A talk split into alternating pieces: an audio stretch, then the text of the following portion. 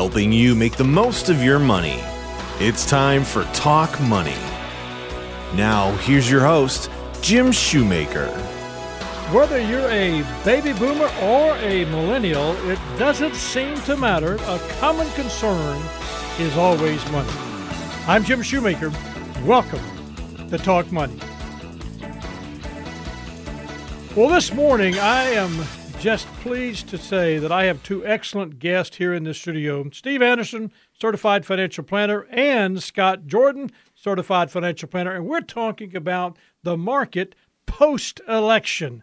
I mean, whether we like it or not, whether you're a Republican, a Democrat, or whether you're a moderate or a fiscally conservative or liberal, it doesn't seem to matter. The market has actually done extremely well since the election. In fact, if you look at it, it's up 10% just in the month of November alone. And, you know, would everybody, I, I could have argued with that. People could have said, oh, it's not going to happen. I had more calls coming in probably during about two, three weeks before the election saying, I got to, you know, I think I ought to get out there. It's, you know, it's going to die. The market's going to go away. You know, everything's going to happen, this and that. And it's been the absolute opposite. Well, I have two guys that are going to help us get our heads around really what does the market look like post election and they're going to give us some guidelines and some incentives incentives to move forward and thinking about it, being very intentional about what we're talking about. But also, I'm going to give them a chance to talk about some misconceptions. I mean, it's so easy to get caught up in what the media is saying, and you get this idea of biases that we've talked about before on the program. But what about misconceptions? And I'll tell you what they're more about in a few minutes. But just first of all, let me welcome my guest. Steve, welcome to the program. Thanks. Good to be here. And Scott, welcome to the program. Great to be here, Jim. You guys are, are very frequent guests and you do a great job. And I just want to start, it. you know, according to the Small Business Administration, I mean, this is just this the Office of Advocacy came out with a study that with a small business, less than 500 employees, they're responsible for about 44% of the U.S. economic activity. You think about it, there's a lot of small businesses that are going through all kinds of trials and tribulations. So here's my question, Steve, and I'll lead in with you. What do you think the economic impact and this slowing jobs growth? I mean, the fact is we're still at a 6.7% unemployment rate, and with manufacturing also down last month. How do you see this affecting the small business owner? Yeah, I think as we think about that question, one of the things that that if you're like me, you've got you know your 401k invested in the market, and and we've got to separate in, in some way. We've got to separate the companies that we have our money invested in, and and what we're and I'm air quoting here calling small businesses because you know those are huge companies. They're not small businesses that that are that are attracting our dollars in the investment market. So in terms of small businesses, I, I think most people probably are, I'm going to guess, a little bit like me. I'm not necessarily a small business like a restaurant owner or a shop owner. So I don't see every day directly the impact this is having. But I hear from clients, I hear from friends. I see stores closing, and so it really appears to me that um, there's there's people living in two separate worlds here. And if you're a small business owner, it, it, it, probably is a very trying time. The evidence is all there that, that it's that it's a struggle and that it's probably going to continue well into next year until we've hopefully got a vaccine that's that's readily available. And oh, that's used. the vaccine's going to be critical. Scott, your take on the vaccine? Uh, I think that, like you said, that is critical to getting things back going. Uh, you know, Steve mentioned that, yeah, we may not be invested in these companies, but there is a trickle down effect through all that. There's a lot, you know, small businesses create the majority of jobs in this country, and those are the people who buy the goods and services that some of these larger companies manufacture. So I think it's critical that we get a vaccine rolled out and we get that out to everybody, and everybody's confident to go out and do the things they normally go out and do again. Question for you Are you optimistic that the vaccine is going to be the turnaround? I am very optimistic about that. I, I think that um, you know I, I, think it's you know we're seeing the numbers spike. We're seeing we're seeing the effects of that. We're seeing the talk of going back to lockdowns. But I'm optimistic that when we start getting this vaccine rolled out, people will be more confident to get back to doing the things we do. All right, guys, and I appreciate your take. If you just tuned in, my guest Steve Anderson, Scott Jordan, we're kind of talking about stocks and What's the long term market outlook? What's the short term market outlook? What do you need to be doing as an investor? It's year in. It's kind of like, you know, 2020, believe it or not, believe it or not, we're going to put 20 and 20 in a package soon. And I sure not soon enough. Not soon enough. But the reality is, we're moving through that, and I guess it's an idea of thinking. You know, we've got to kind of put it in perspective. All of us, and I think Steve, you mentioned it. That a lot of people are kind of just moving through and letting it kind of guide us or push us through it. You know, and I understand that. But let me ask you this: with the pandemic likely to worsen I mean, I think it will. I think Christmas is going to see, just like we saw in Thanksgiving, Christmas, we're going to see it, you know, push us up again in the coming months. I wonder, do you think that's going to have a negative economic trend or effect yeah. because of that? Yeah, I think the the easiest way to think about this is the longer term and nearer term. And the longer we get out, I think most people would agree things moderate, things get better, and whatever normal was, we kind of move back towards that. But in the next 12 months, next 6 months, even the next 18 months, it's it's just so hard to predict because any little thing, you know, one of these vaccines may, may prove um, ineffective or something, and all of a sudden we're back to the drawing board. So uh, the longer we get out, I think the better I feel, and the more confidence I have that the U.S. economy will get back on solid solid ground and really be rolling along again. You know, uh, in time. When we look at it, twenty, you know, 2016, at the time where President Trump took over, uh, you know, the job rate was at 4.7 mm-hmm. percent. Now we're at 6.7. It's not that big of a difference considering what we've been through. The U.S. dollar is is weakening. And that's kind of got some people. I mean, I listen to people all the time. Oh my goodness, our dollar is weakening. Scott, what do you think from, from that mindset when people say, I'm concerned about the dollar? From an investor standpoint, what do you say? Well, I don't think that's all bad. You know, we always believe in a well diversified portfolio, so we, we believe investing all over the gro- globe. And when you think about a weakening dollar, that can be really good for some of the emerging economies, uh, some of the the smaller economies that are really kind of growing into that middle class. And, and there's a lot that can be invested in in those countries. A lot of great companies out there in those, and those will do actually better during a weakening weakening dollar. And when you think about it from the from the standpoint of exports, that can make our exports a little more attractive. So it's not all a bad thing. It sounds bad when you say it, but you know having a, a little bit weaker dollar is not necessarily a bad thing as long as it doesn't get too weakened. Yeah, and, and as you think as you think about a US, being a U.S. investor and you're investing overseas, it's a little different than just buying shares of a U.S. company because overseas you deal with not only the company and how well it does or doesn't do, you deal with currency. Yeah. And so it is an important thing, um, but it, it isn't one of those things that I, I, wouldn't let it drive the ship here. You know, mm, you, yeah. you want you want to be aware that, that that that's a that that's a factor, but you know, it's one of those things like you just kind of roll it, with. It doesn't drive the ship. You know, I didn't know yeah. you were driving ships now, but that's good. I mean, well said. Well, said. Okay, where did you get one? yeah.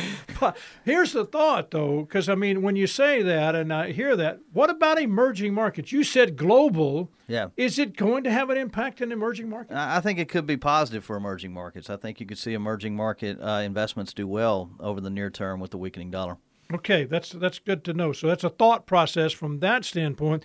All right, guys, believe it or not, believe it or not, I read this. Uh, now, you know, I can't, I don't know if this is fake news or not. Believe it or not, I heard that we're going to have a stimulus package. Oh, wow.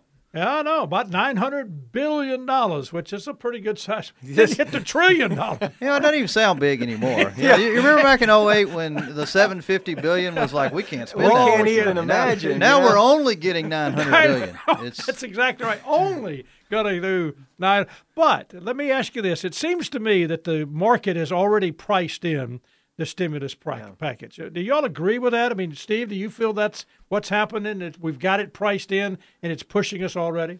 Yeah, it does. It certainly does feel that way. Uh, we, it's funny because every time we talk about the market, we talk about it like it's a living, breathing human. Um, but I, I, think, I think it's not.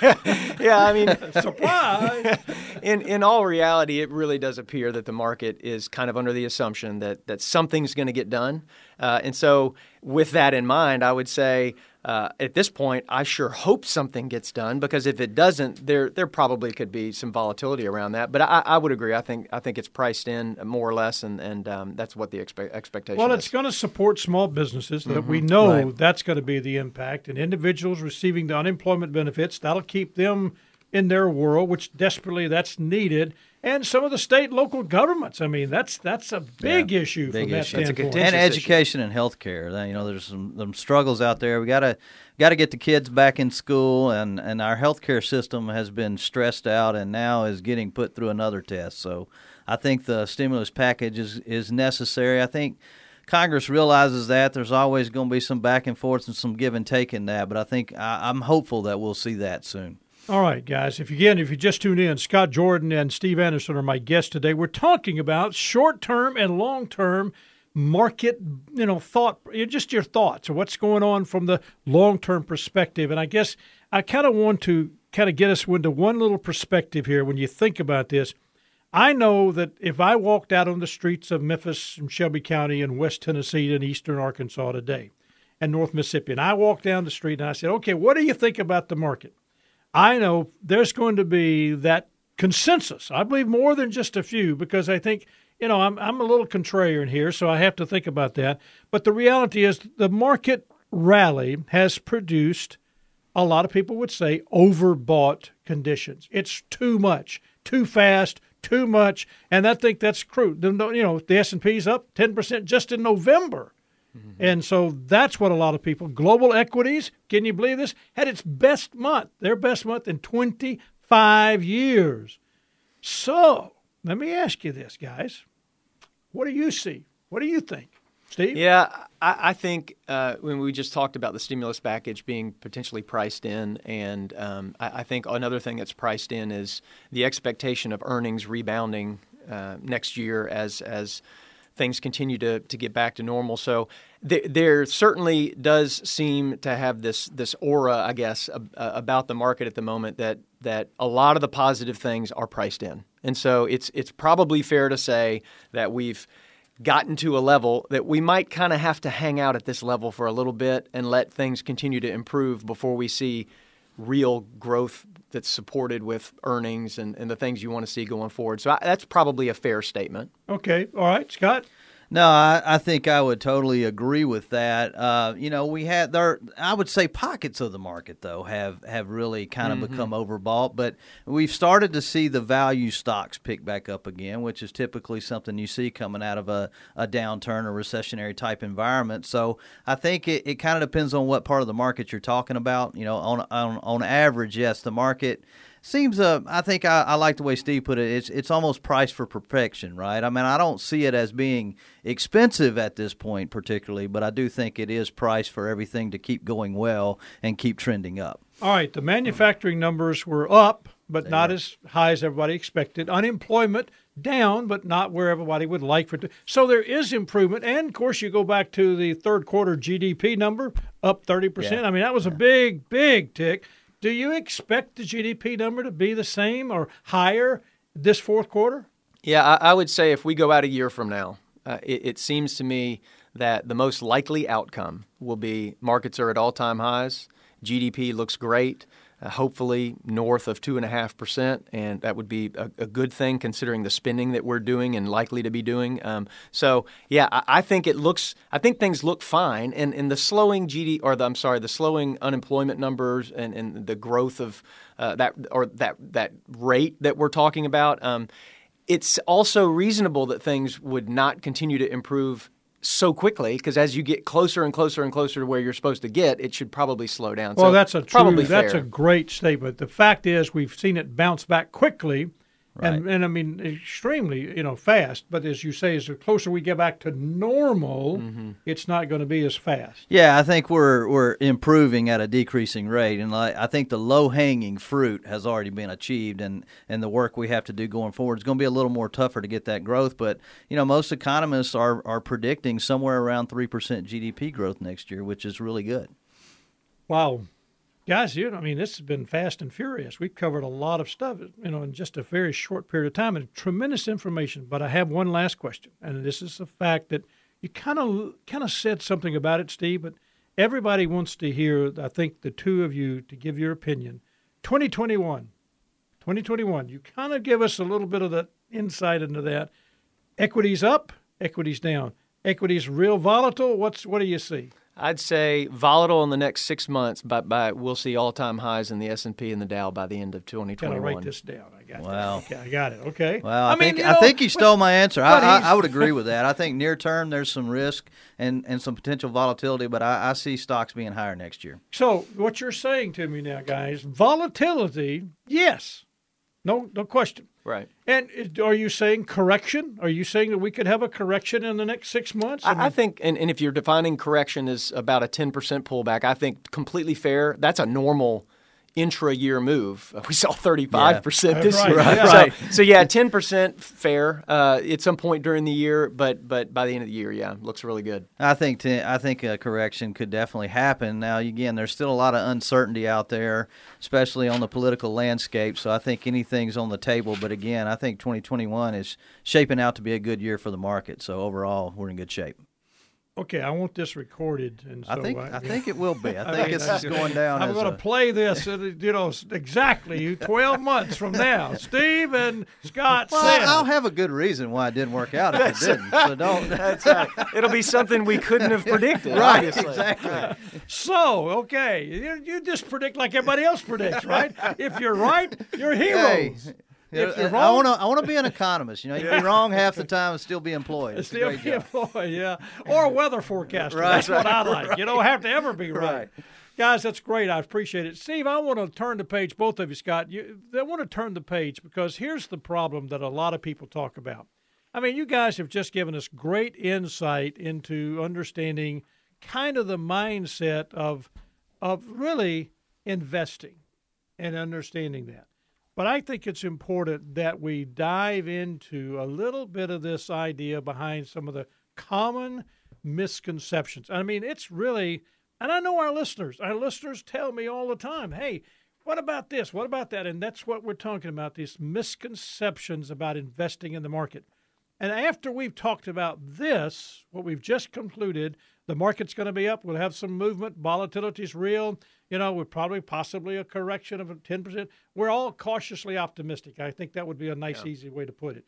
But the reality is, our investor lives in a world that doesn't deal with us as it, we are, as the professionals deal with. We're into it every day, and we're not paying attention to what the media may be saying but it creates misconceptions. So, Steve, I'm going to ask you the leading question. Help me understand the definition of a misconception, an investor misconception. Yeah, that's it's you know I've been I've been on here a couple times when we've talked about behavioral finance and the big premise around behavioral finance is this idea that we we we have inherently lazy minds. You know, we want to have a mental shortcut. We see this. Okay, speak for yourself. Yeah. You know, I uh, you know, lazy. Mine never gets up. Yeah, right. yeah, always down, right? So, so we see X and, and we immediately want to do Y, right? So, so we want to make life simple like that, and so our minds come up with these tricks, and and when we see certain things, we think cer- certain things, and it's you know my my mom told me growing up, don't read a book by its cover, you know, don't judge a book by its cover, and so uh, it's kind of like that in the investment world too, and so a misconception is just one of those things we've heard that when we hear it, we go, oh, yeah, that, that, that seems like it probably makes sense. And so that becomes a decision making criteria when we go to decide on what to do from an investment standpoint. And so what we're going to talk about is is it a good criteria or is it is it something that can maybe lead you astray? That's what a misconception is. All right, I think what I've heard, and I, well, that is that is well put, very well, very well articulated. The reality is, we pick up a saying or, or, or, a, or a concept, as you said, and all of a sudden it becomes law. You know, I mean, Yeah. uh, you know, and that's reality. It becomes we start going making all of our decisions based on wherever we may have gotten that concept. And what you're saying, some concepts are great and some are just purely misconceptions. First and foremost, and I know what I know the one that I want to say because we hear it all the time. I know you've got some others to talk about. Buy high, or excuse me, buy low. Buy high, Hey, sell low. That's well, a you know, that's a investment plan, misconception too. buy low, sell high. Yeah, that that is the one that, and and it sounds so simple, right? I mean, It it's is, it's yeah. four words: buy low, sell high, and and the the problem is, and this is a little bit of a quippy remark to that, but the problem is what's what's high. So you know, here we are pontificating about what's going to happen next year. Most of our most of our clients, me, I'm investing for things that are out there five, ten years in the future, and compared to then, that's really that's really what we're talking about. Buy low, sell high, compared to then, right? And so uh, we, I do this this um, program for my clients every month where I do like a, a uh, like a Zoom meeting. We get on there and I go through um, some slides from that J.P. Morgan Chase provides called the um, Guide to the Markets. And there there's one slide in there that I hit pretty much every month. That's so great. It shows over rolling periods of time. So like over five year rolling periods of time. If you have your money in stocks, the S&P 500, you have less than a three percent chance of actually having less money than you started with over roll, rolling five year periods of time, going all the way back to 1950. And if you stretch that to 10 years, you have less than a 1% chance. And I can tell you when that 1% is. It was if you happen to take all of your money, all of your life savings, and invest it right before the tech bubble, and then you took it all out, all of it, right after the financial crisis. And I've got clients that lived through both of those, but they didn't put all the money in or take it all out. So the point is, compared to 10 years from now, that's buy low, sell high. And so the, the saying that I want to replace buy low, sell high with is buy now and hold it longer. It's time horizon. It's stretching the amount of time that you're holding on to your assets. Let them grow and compound. That's much better advice than buy low, sell high, I think. Buy now, And hold it longer. hold it longer. Hold it. That's five words. That's five words. or buy now, hold longer. Hold Yeah. Yeah, longer. there There, you go. go. There we Forward. go. You know, but that's a good point. I mean, I think you explained that, Scott. I mean, I think he goes through that. Do you have a thought? I mean, we talk about it all the time. Keep a long term perspective, and that's easy to say, and that's hard to do. Mm-hmm. I mean, it, there's, you know, everybody wants to be able to time the market. I, I hear that a lot. I don't want to buy in now. The market's at an all time high. Well, funny thing is, the market's always hitting all time highs. The media makes a big deal out of that, but if we're investing and our money's growing, we hope we're hitting all time highs quite frequently. So I think you know, it, again, it's it's another one of these uh, sayings that's easy to say. Keep a long term perspective, but if you're going to be an investor, that is what you have to do to be successful. All right, I've got a question for you guys, and I'm going to put you on the spot. And this is this is I want you to think with me for a second. We're talking about this, and we're very upbeat, and it's very you know it's exciting. the market is just up in the month of November, Right. ten percent. right. So it's right. easy. Feels good now. It though. feels good. Yeah. Let's go out to 07 and 08. And Well, let's just go back to March. go back to March. we don't even have to go back to That's 07 right. We don't have to go back. How would you say what you're saying? And I, I- Hmm. okay, you understand what I'm saying, Steve. Help me with this. What do you say to the client who in three months or four months or six months or two days, we don't know, Yeah. and the market's down 10%? Yeah, that that is a very very difficult thing. Um, I've got a client that I was literally on the phone with yesterday. In his account, he, he invested he invested a rollover 401k in October, late October, and his account's up 13 percent. And and he we were literally talking about this. He's like, "Oh, we should take the money out."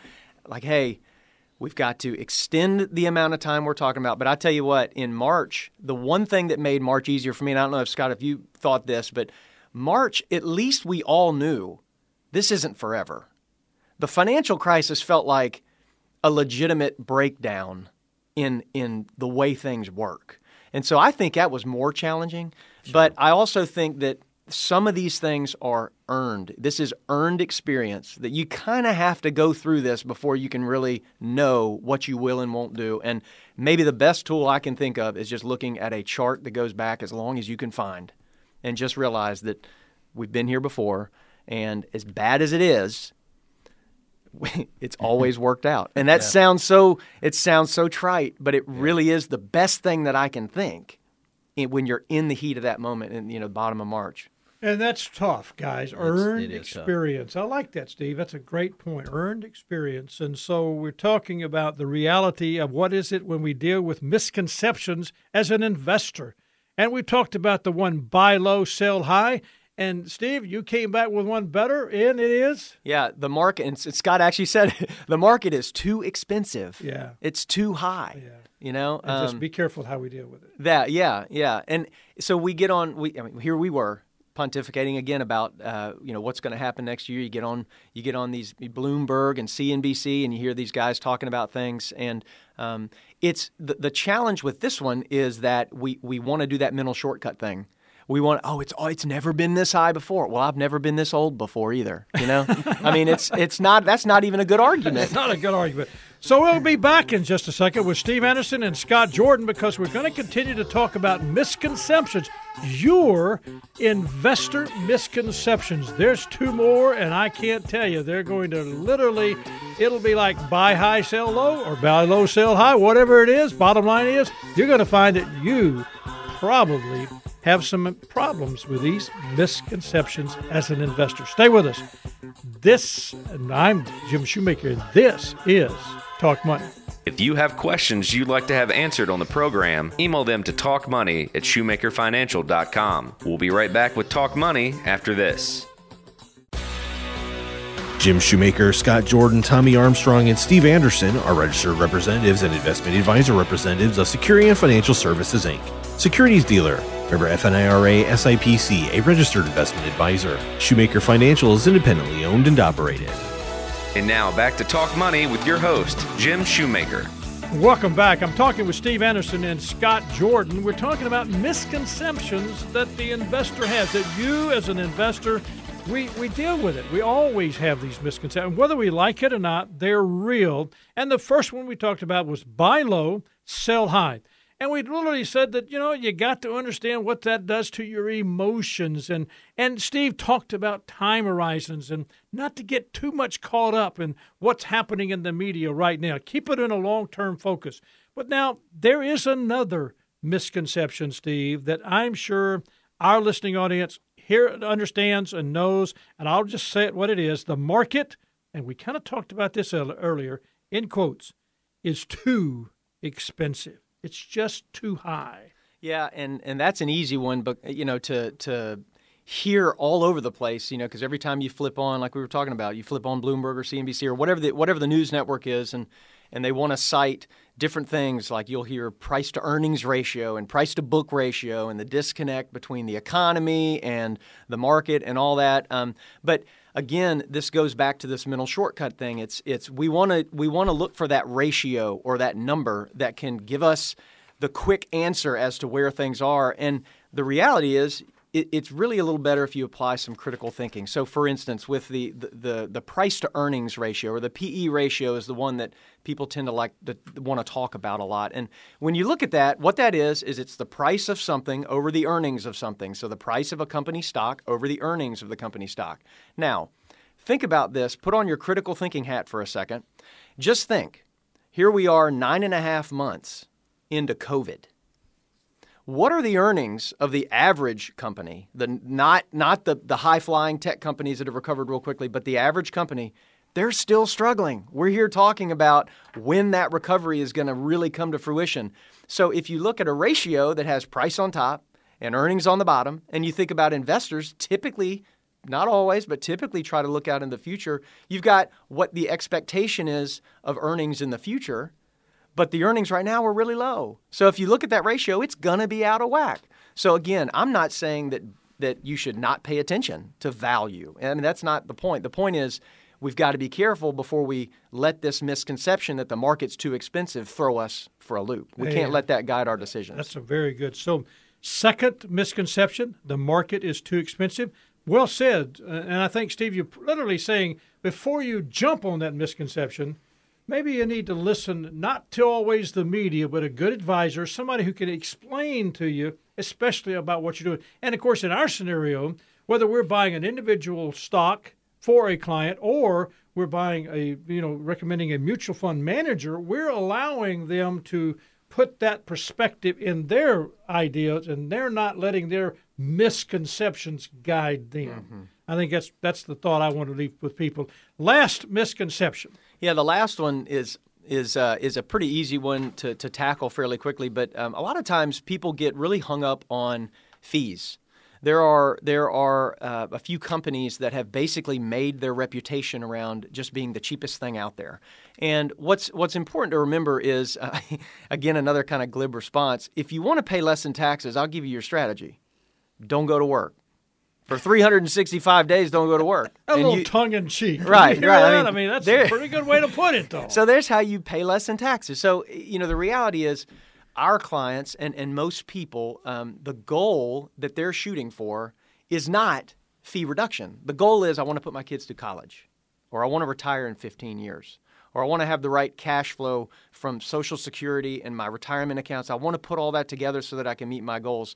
What we've got to make sure we do is we keep the you know the right thing as the main thing, and fee reduction can be part of the strategy but it, it shouldn't be the strategy. And that's really where this that's really where this misconception uh, can get blown out of proportion. Is, is is the fees become the strategy instead of a part of the strategy. So putting it all together, and I really like the way you've talked about this misconceptions that investors may have. And the first one, of course, and what you said was that they become kind of their directive way of making a decision. You let that conception become all of a sudden, a, you know, the way you're going to go through your process of what you're investing in. You used a term, and I liked it: earned experience. If we don't get anything out of this segment of the show, that to me speaks volumes. And if you don't have that earned experience, you really can let these misconceptions really guide you when they shouldn't. One last thought before we go to the next which we, by the way, stay with us because we got Tommy Armstrong coming up, and he's going to give us some great guidelines about literally year end tax strategies. You don't want to miss it. But I got one more question for Steve. You and Scott both. Time horizons, guys. You mentioned it, Steve, but let me just ask you this both of you, how important is it for a person to know time horizon? I think it's critical. You know, if you're going to be investing in the market, I always look at this at money you're going to need way down the road. I like a 10 year time horizon for putting money in the market. Some people will, will be okay with a shorter, but this is this is money you're going to need way down the road. And if you can really internalize that and grasp that I don't need that money today, it makes it a little easier to ride through that volatility that you have to go through in the market. All right, guys, that, that's important. That makes sense. You guys have done a great job. I want to introduce the listening audience to Tommy Armstrong. Tommy, we've got to talk about some tax strategies and how to, this is important for us to lean into. So, tax strategies, when we talk about the Tax Cut and Jobs Act, TCJA, I know they've got some planning opportunities under this act and they're, they're still in place. And I know as far as what's been done, let me ask you this. I want to, I mean, that's a, that was a good tax reform bill. Yes. Good morning, Jim. All right. Good morning, Tommy. but uh, you know, that, I think the key to it is. Let me ask you this. Okay. With a new president, with all of this COVID expense, the 900 billion the guys talked about earlier, do you have an opinion about whether or not you think that maybe Congress can go in and repeal the Tax Cut and Jobs Act in 2021 or 2022, or should we just say this is? I know it. I know it sunsets in 2026. Your opinion as a tax pre- preparer, and you do this a lot. So, what do you think? Well, I think we can expect 2021 to be pretty much status quo because of the divided government and gridlock that should that should be in place based on what we know today. Okay. Uh, the commentators that follow this, uh, follow politics more closely than I do, are saying that because of the relationship of Speaker McCon- of uh, Majority Leader McConnell and, and President-elect Biden, that they expect some compromises to come along the way with legislation that may be passed for COVID relief. So, what you're saying is, um, you do this for me, I'll do this for you. Maybe they'll come up with something better. So, okay, so we need to just plan then that from from from your short term perspective, and I'm going to say 24, 36 months. Reality is, we need to just plan around Tax Cuts and Jobs acts, (TCJA) for those years. Well, and and and that that's the segue into into the the segment of the show. What do we need to do to get ready? And I think my biggest recommendation is that we do the planning to finish up 2020, get it in the rearview mirror as quickly as possible, so that if changes occur, whether they're small or whether they're big, we got 2020 in the rear view and we can react to what's coming down the pike for 21 or 22. That's a great, great point. Let me remind everybody Shoemaker Financial, these guys, Securian Financial, we do not provide specific tax or legal advice, and this information should not be considered as such. You should always, always consult your tax or legal advisor, your CPA attorney, regarding your specific tax and legal situation. Okay, I got that off. I got. I'm checking that off the deal. That's there you done. go. Okay, I'll you. read that one more time. Okay. All right. But I, I've got a question. Paycheck checkup. I've heard about it. Tell me what it is, Tommy. Okay, well, the Paycheck Checkup is a nice little program that the IRS rolled out last year. Uh, where a taxpayer can go in and and make a fairly accurate calculation of where they stand with their income and their earnings and their withholdings to see if there's any shortfall that they may be needing to look at for 2020. And if there is a balance due, and if you if you if it looks like you owe more than thousand dollars, and you feel like the calculation is accurate at the IRS website, they don't they don't keep the information. It's just a calculator, and if it comes up showing an amount you may owe, then you can always make an estimated payment on January fifteenth, twenty twenty one to avoid any small interest and, and penalties that may come up from being underpaid. And you can go to that calculator at irs.gov? irs.gov. irs.gov. Okay. Paycheck checkup. Paycheck checkup. That sounds like somebody's trying to help. that's an oxymoron when you say the government. That's well, not, I'm not going to yeah, go there. You know, I'm I'm from the government. I'm here to help. You know, let, let's let, let's give Ronald Reagan his due here. that's so. that's right. Uh, exactly. All right. Tommy, I'm, I'm going to lean in a little bit. Okay. What strategies should we be considering right now? It's we're not we still got some time left in 2020. What we should do. we be looking uh, at? We we have some specific year-end items we talk about every year. If you've got a retirement plan at work, a 401k, or if you're contributing privately to an IRA, we want you to max out those tax deferred opportunities that you have. Under the law, they're still deductible let's take advantage of shaving a few dollars off the, the tax bill while you can still fund that. So max out your max out your tax deferred accounts. And then we've still got time. All of these things can be done in 2020. They can't be done in 21. Okay, that's why we try to emphasize them here at the end of the year. Okay, so bottom line is on this tax deferred accounts, we're talking about 401ks, your IRA, all that you don't wait till the 30th. The four, the 401k has to be funded by 1231. You do have until April to get your IRA contribution. Yeah, but you in. can't don't put it off, guys, because sometimes, you know, but, uh, but logistics again, can be But tough. again, looking at 20, you know, I want to I want to get 2020 behind me as quickly as I can. can you tell okay? he's a tax preparer? Well, you tell he's a CPA? You know, you think I, I get it, I get it. Go ahead. No, Tommy. no. 2020, 2020's had some little bumps in the road that you know if we could just get it behind us, Amen. Uh, that would be pretty cool. Amen. Uh, but but again, looking for looking at looking at 20, I want to max out my my tax deferred accounts. I can plan on doing my IRA in 20 in 21 before I file my return.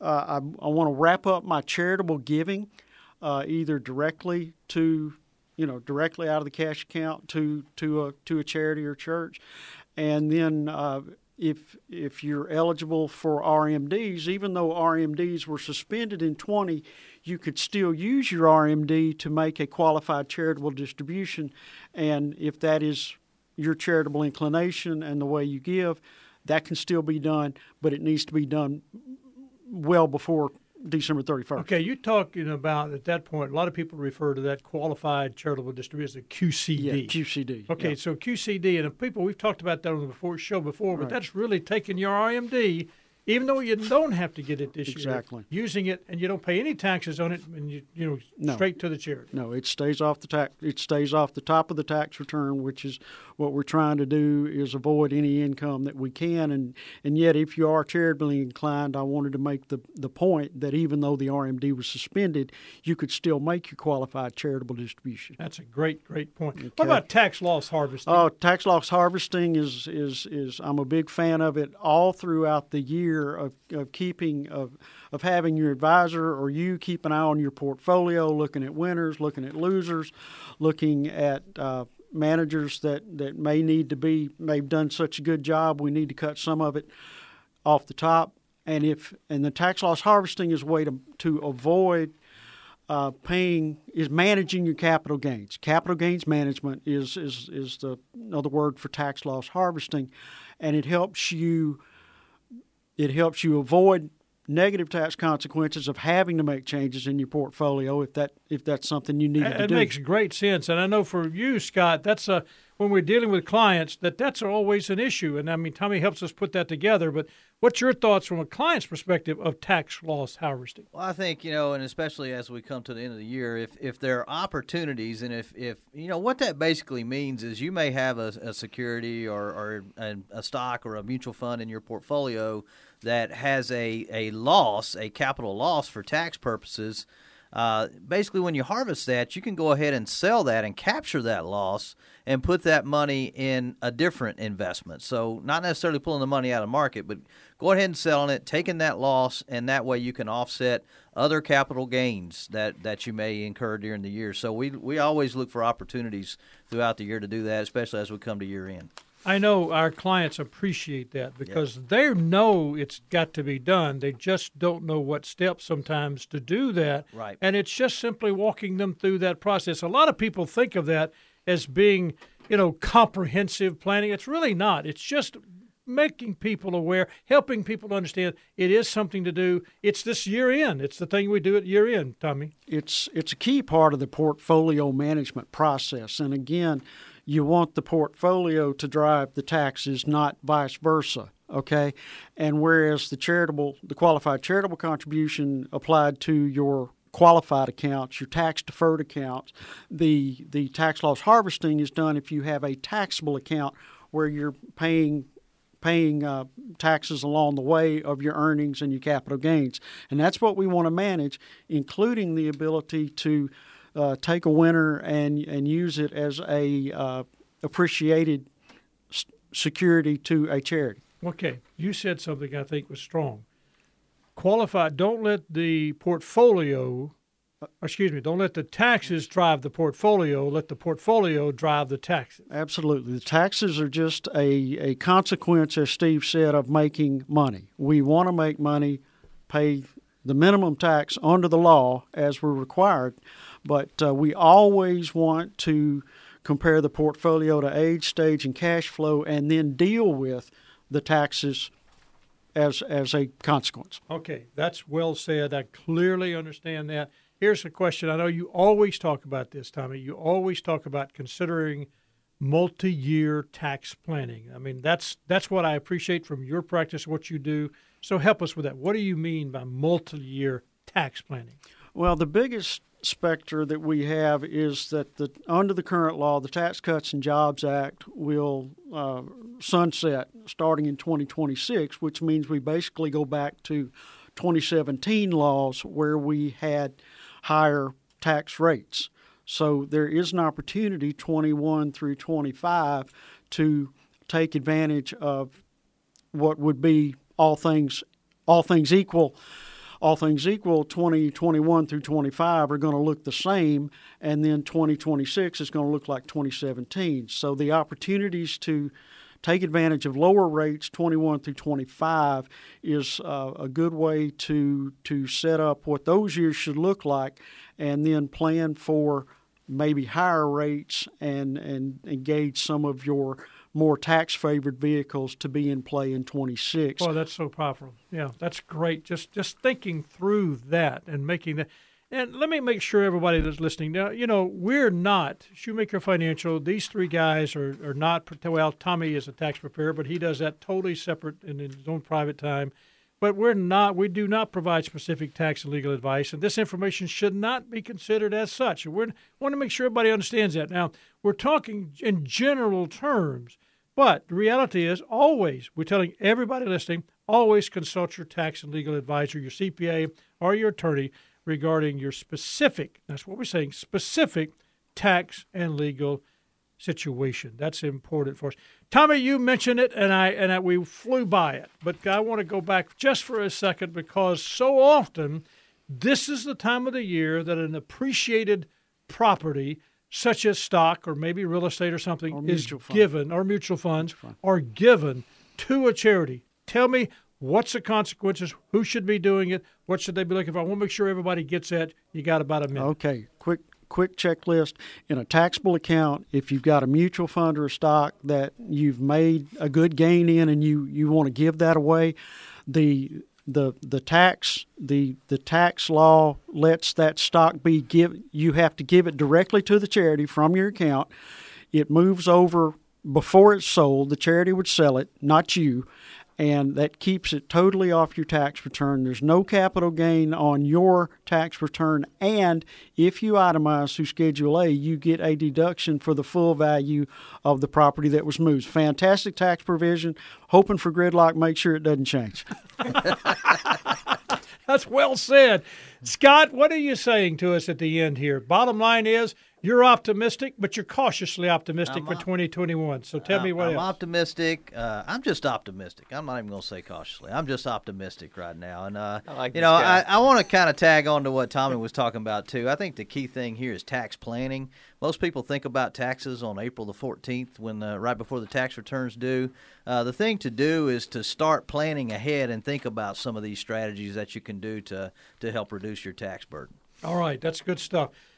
I, I think, Steve, uh, you know, you you literally helped us with misconceptions. But the reality is, at the end of the day, which misconception would you say people be careful with? What's the most important one? That would be the one that we had the most trouble getting out. It would be the the buy low, sell high one. And we and- didn't. We didn't. One of us. Did. One of We us. won't call And- any and hey, any- so buy low, sell high. I got Yeah. it. And anytime anytime you hear that, I would just I would just challenge you to, to rephrase it as buy now and hold it longer. And and and that one that one Hold thing, longer. That's right. Drop buy now, it. hold longer. there you go. I like that. You know, that's so important, though. So it's a misconception. It freezes people. We hope we've given you some great insight to people listening that these are some misconceptions can really make a problem. Tommy, you got summary time. What would you say for summary with taxes and 2020? Okay. Getting your getting your year end wrapped up, do the paycheck checkup. If you owe something, go ahead and make a payment on January 15th. Maximize your tax deferral opportunities.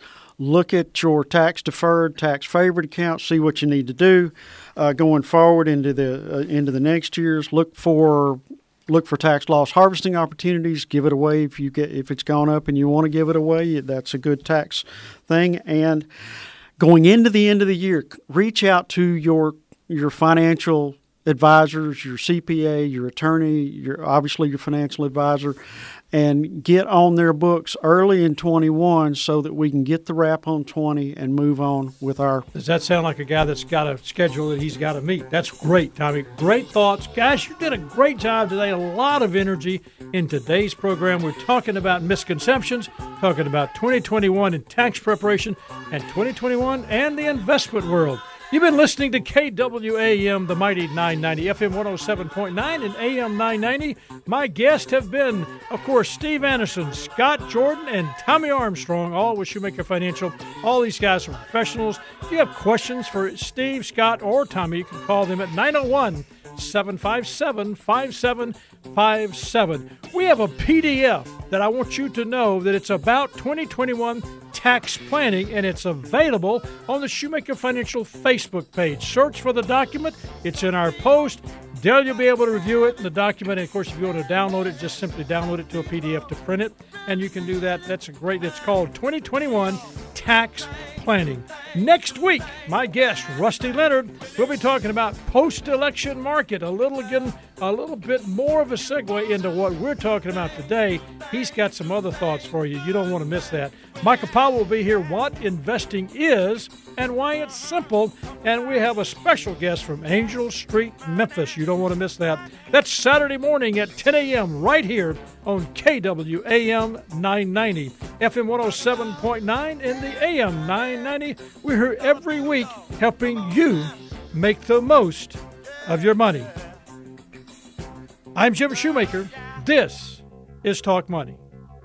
Talk Money is produced by Greg Ratliff. guesting content coordination Francis Fortner. Production assistant Lauren Forsyth. Compliance officer Tommy Armstrong. Mid South History Moment Rebecca Brazier and Drew Johnson. We'll see you next week on Talk Money. Jim Shoemaker, Scott Jordan, Tommy Armstrong, and Steve Anderson are registered representatives and investment advisor representatives of Securian Financial Services, Inc., securities dealer.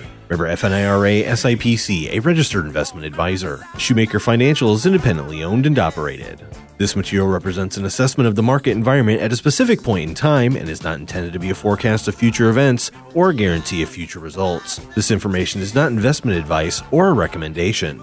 The S&P is an unmanaged index of 500 large-cap stocks. Investors cannot invest in an index. Past performance is no guarantee of future results. Investments will fluctuate, and when redeemed, may be worth more or less than when originally invested. Financial professionals do not provide specific tax or legal advice, and this information should not be considered as such. You should always consult your tax or legal advisor regarding your own specific tax or legal situation.